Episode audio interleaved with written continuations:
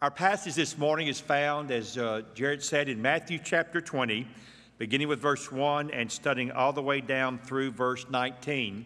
A passage that I have simply entitled, It's All Amazing Grace. Uh, Jared mentioned that the Lord blessed Charlotte and me with four sons. And like any good parent, as they were growing up, we tried to teach them some life lessons that they would need to take to heart because this is the world in which we live. This is the way things work out. And I imagine if you brought any of my four sons up here today and said, Well, when you were growing up, what is the favorite, maybe not favorite, but what is the thing your dad said to you over and over and over? And I think they would probably respond, Life isn't fair. And the reason we taught them that is because it's true. Uh, life isn't fair. Uh, sometimes life is terribly unfair. Things happen to us that are not right, things happen to us that we don't deserve. But also, we need to recognize that though life is not fair on one side, praise God, life isn't fair on the other side where we find grace. Several years ago, a book was written by a man named Jerry Sittser entitled A Grace Disguised. And listen to what he wrote, it's very insightful. On the face of it, living in a perfectly fair world appeals to me. In such a world, I might never experience tragedy, but neither would I experience grace. See, the problem of expecting to live in a perfectly fair world is that there is no grace in that world. For grace is grace only when it is undeserved. I understand the appeal of a fair life, but as with most things, there are two sides to every shiny coin. And in choosing one, I cannot have the other. Now, listen a fair life is one in which I get what I deserve. A fair life is one in which I do not get what I don't deserve. And then he turns the penny. A king on a cross, our burdens on his back. The only one who deserved any of it was me, was you. You see, grace is grace only when it is undeserved. It wasn't fair not to him, but that is the whole point grace. Matthew chapter 20 is all about grace. It's a parable, what is often called an earthly story with a heavenly meaning, but I like better to say that a parable is about the kingdom of heaven and the God of the kingdom. And with all of Jesus' stories, this parable is intended to shock, to surprise, and it does succeed. Now, the parable becomes even more weighty if you consider the context. Back in chapter 19, you've already studied the story of the rich young ruler who came to Jesus asking, uh, What must I do to inherit eternal life? Jesus told him he had to keep all the commandments, and he said, Well, I've, I've kept all of these, which of course wasn't true. But then he said, One thing you lack sell everything that you have, give it to the poor, and come and follow me. And that chapter 19, verse 22 says, When the young man heard that, he went away sorrowful, for he had great possessions.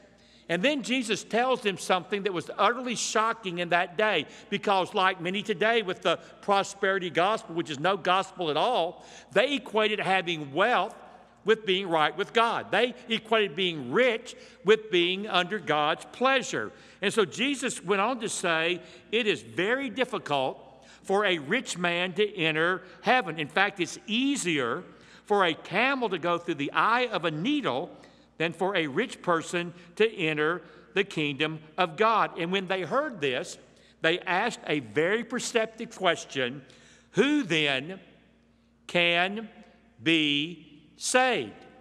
And this parable in chapter 20, verses 1 through 16, is going to answer that question. Now, it's very interesting how Matthew put this particular story together. He brackets it in chapter 19, verse 30, with chapter 20, verse 16, with two very similar sayings. Look at it, chapter 19, verse 30. But many who are first will be last, and the last will be first. Chapter 20, verse 16. So the last will be first, and the first last. And those two verses are going to bracket our story and also give us insight into the fact that God's ways are not our ways, and what counts in this world doesn't count a whole lot in God's world. Four truths then I want to show you as we walk through this uh, remarkable story this morning. Number one, God wants you more than you will ever know. God wants you more than you'll ever know. That's the theme of chapter 20, verses 1 through 7. Look at it with me. For the kingdom of heaven is like a master of a house. He went out early in the morning to hire laborers for his vineyard. And after agreeing with the laborers for a denarius a day, he sent them into his vineyard. And going out about the third hour, he saw others standing idle in the marketplace, and he said to them, You go into the vineyard too, and whatever is right, I will give you. So they went. Going out again about the sixth hour, and the ninth hour, he did the same. And about the eleventh hour, he went out and found others standing, and he said to them, Why do you stand here idle all day? And they said to him, Because no one has hired us he said to them, You go into the vineyard too. Now, as we begin to read through this story, one thing stands out very clearly, and that is this the master of the house was the great seeker.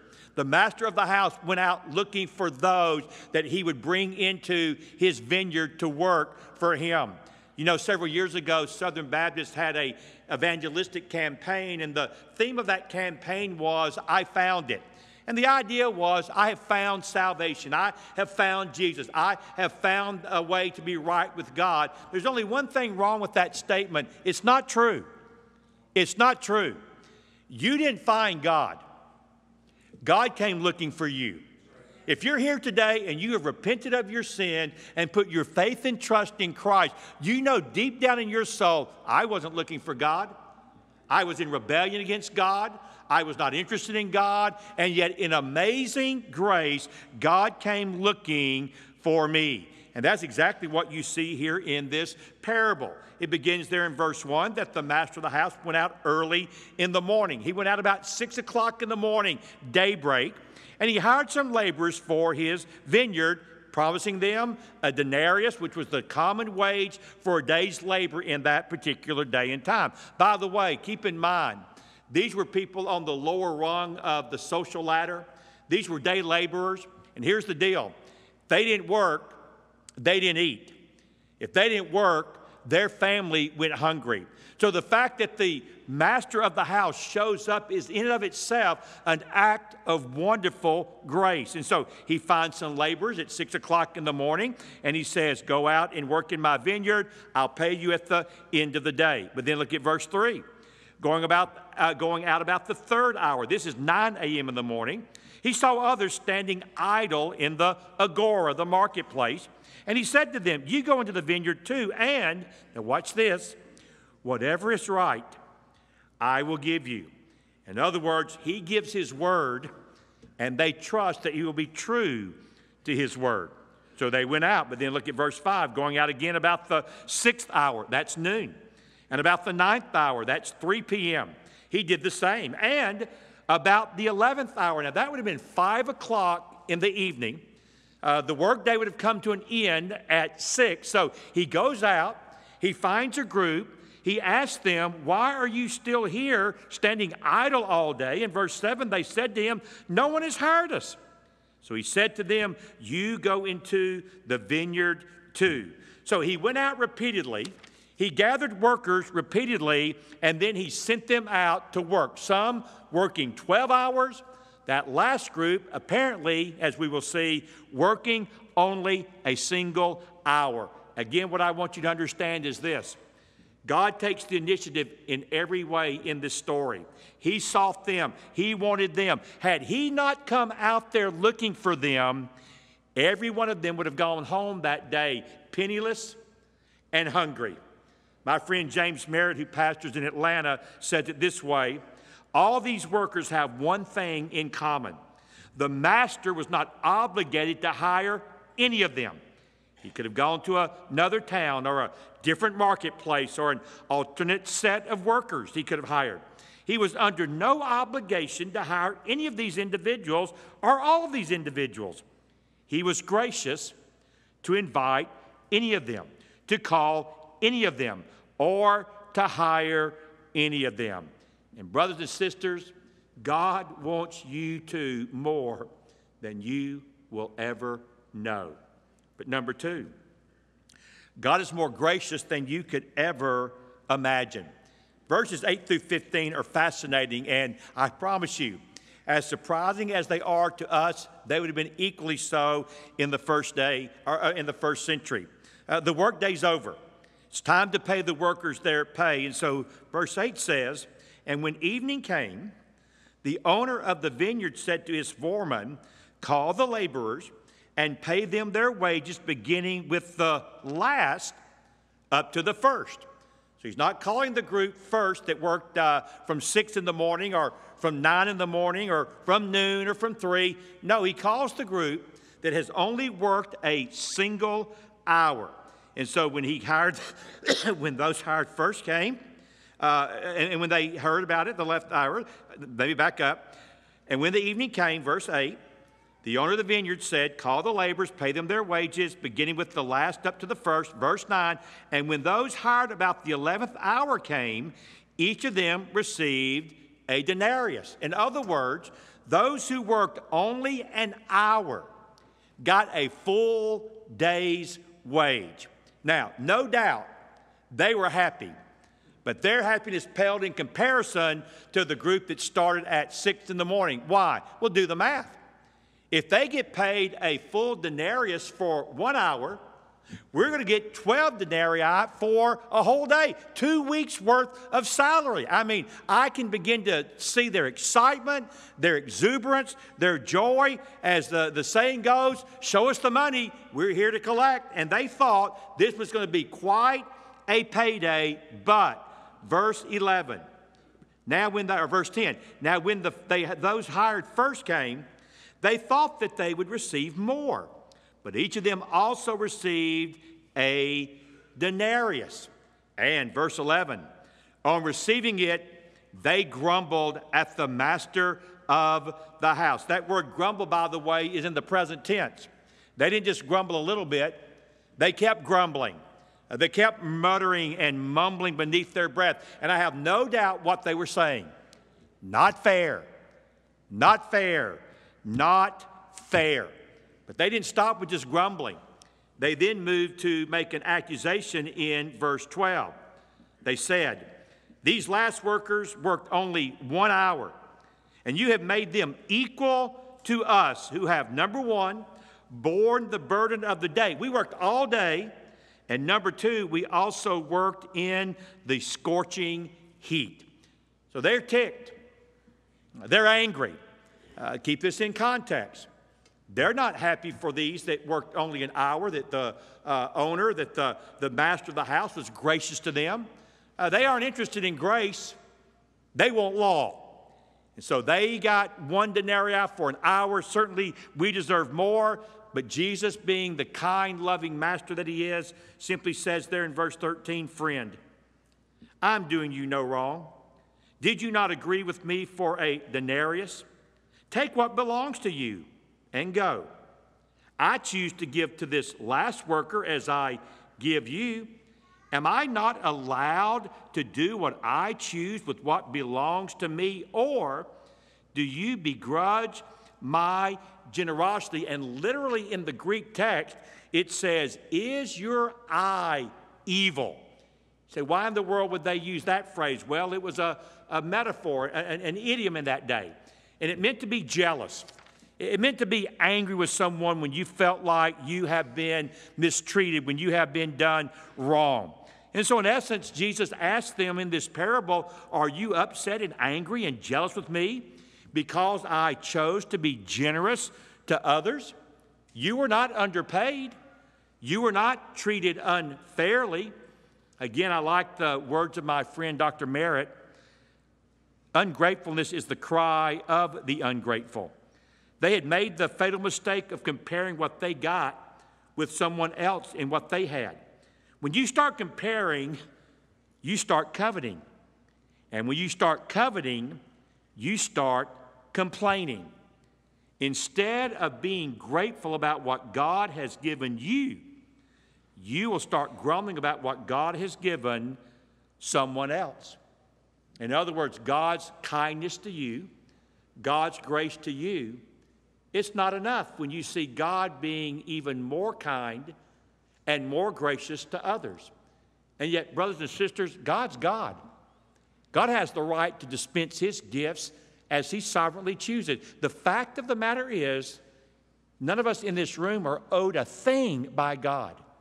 Anything we get is all amazing grace. You see, the heart of a Pharisee sees grace and screams out, unfair, unfair. But the heart of a humble sinner sees grace and says, Thank you. You are a more gracious God than I could ever imagine. But number three, God's ways are more different than you and I could ever think. I mentioned a moment ago that chapter 19, verse 30, and chapter 20, verse 16 sound very similar. See what it says there? So the last will be first, and the first will be last. In other words, God's grace makes some who are last in this world first in His world. It takes the value system of this world and turns it on its head. By the way, I think that's not only true in the world, I think it's even true in the church. I think when you and I get to heaven, I believe that we're going to be surprised, if I might use this image, we're going to be surprised who's near the throne and who's far away who's near the throne and who's far away.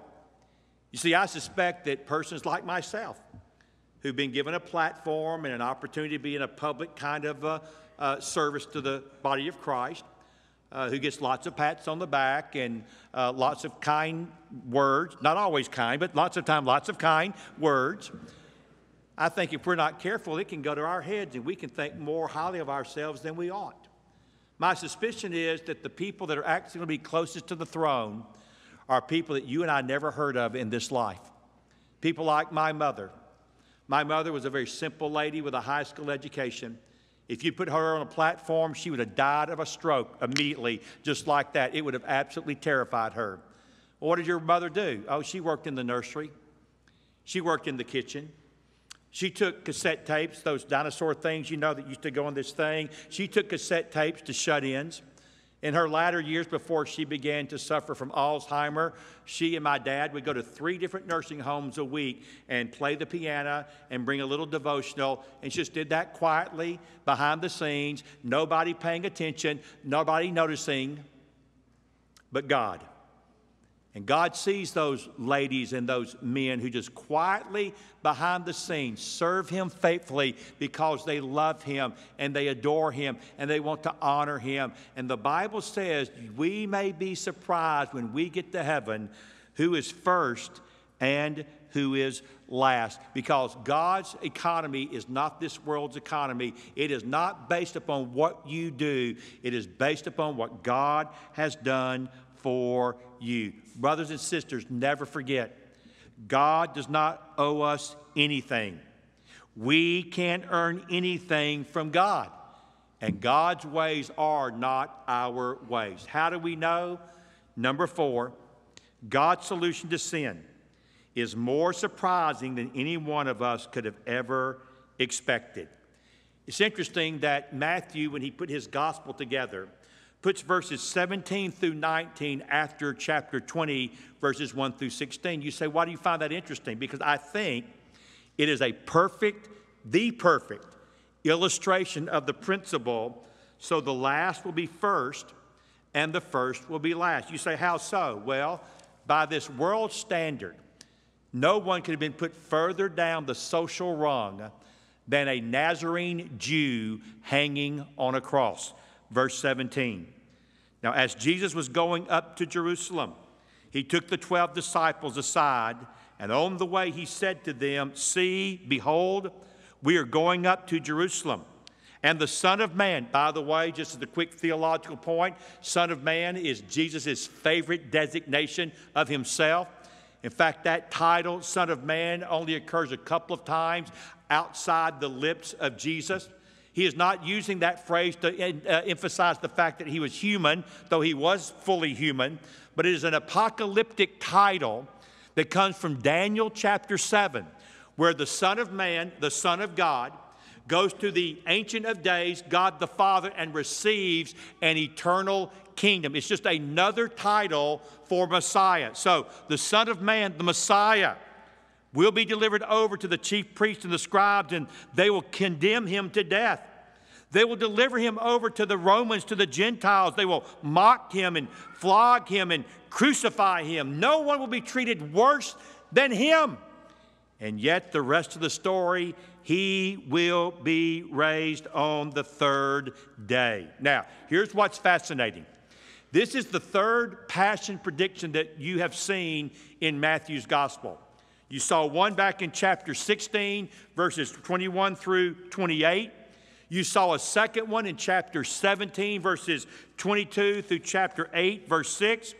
This, by the way, is number one, the most detailed of all of the descriptions. In other words, Jesus was not in the dark about what was going to happen to him as he went to Jerusalem. He knew he was going to be betrayed, he knew he was going to be crucified, and he knew that he would rise from the dead. So he gives them three different predictions, but here's what's fascinating. Each time he does, the disciples will follow up the passion prediction with a stupid statement. I mean, just terminally stupid. They'll, they'll argue about who's the greatest. They'll argue about who gets to sit on the left hand or the right hand. And all three times, Jesus, in great kindness and grace, teaches them about discipleship and the values of God's kingdom. And in God's kingdom, the last may wind up first.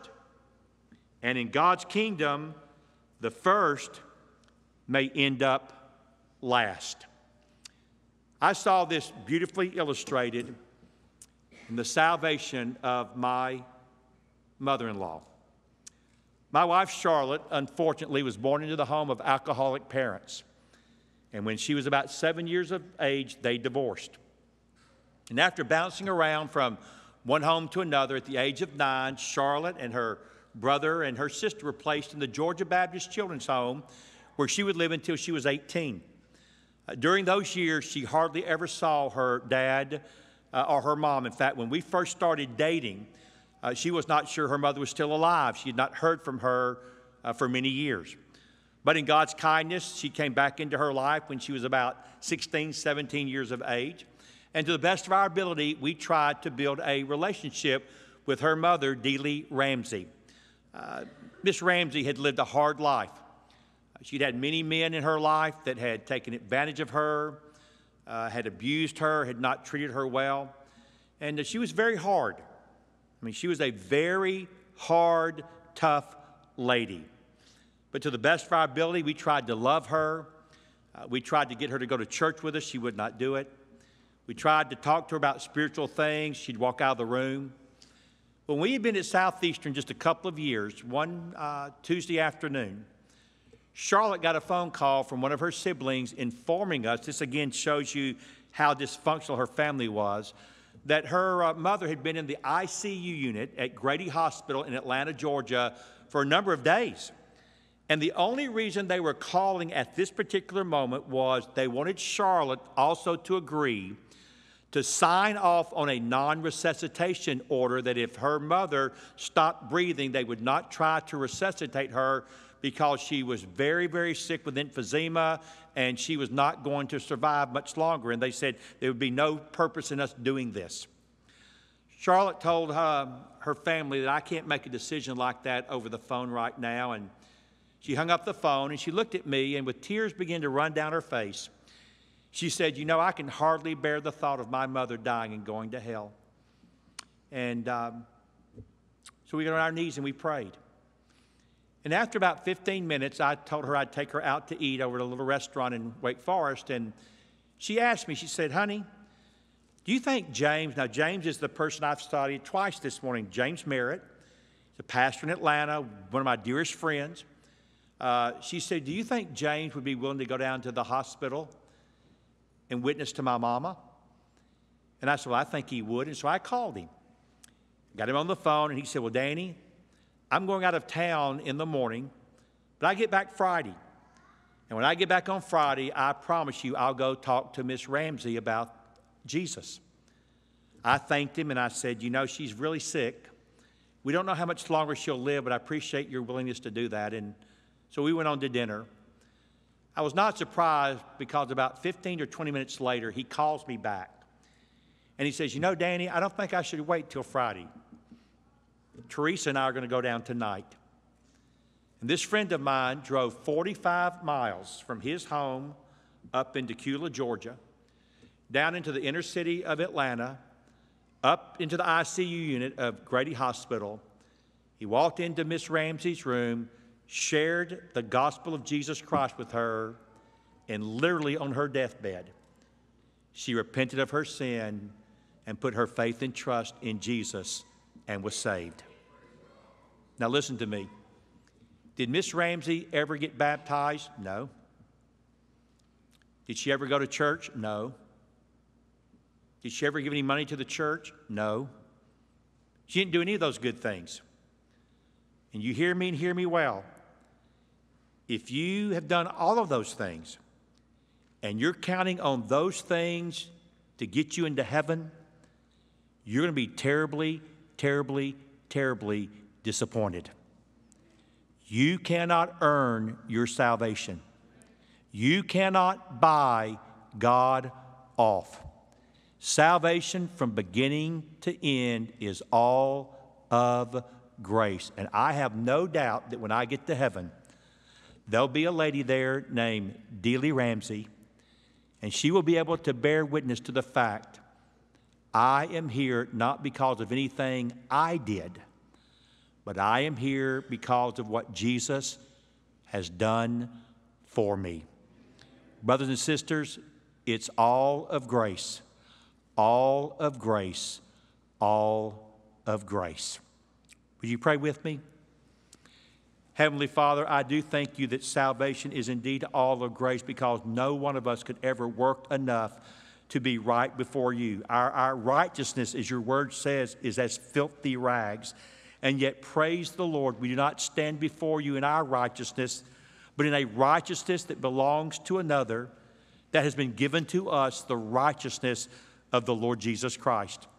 And how I thank you that this very simple parable reminds us that salvation is all of grace, it's all of God's doing.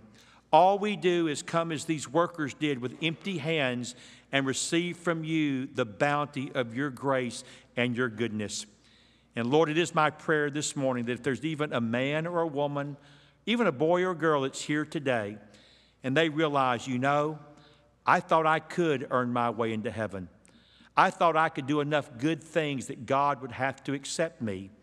But now I realize I could never do enough to earn heaven. I could never do enough to be right before Him. But I now understand by grace through faith, I can be saved if I will simply trust in Jesus and what Jesus has done for me. And Lord, how I thank you that our Lord is the perfect example of the truth that the last will be first and the first will be last, because though he was treated as a common criminal, as he was treated in a most unjust manner, today he is not hanging on a cross and he's not in a tomb but he is seated at the right hand of the throne in heaven as King of kings and Lord of lords. Yes, the one who is last in this world is now first in your world. And so, Lord, may we recognize that you have a wonderful ability to turn things on their head and in the process bring us into a saving relationship with you. So, Lord, we're going to sing, we're going to have an invitation. And Father, I simply pray that your Spirit might speak to hearts. If there's even one person here today or many that need to leave this place knowing I am going to go to heaven, not because of what I did, but because of what Jesus did for me and that I'm trusting in. And Lord, how I praise you that your word is true. Whosoever calls upon the name of the Lord will be saved. Thank you Thank you, thank you. It's all amazing grace. And we pray this in your name, Lord Jesus. Amen. Let's stand to our feet. We're going to sing. There'll be ministers here at the front. If you need to talk to someone this morning, this time is for you right now. Let me invite you to come and come right now. Thank you for worshiping with us. For more information about Bayleaf Baptist Church, visit our website, bayleaf.org.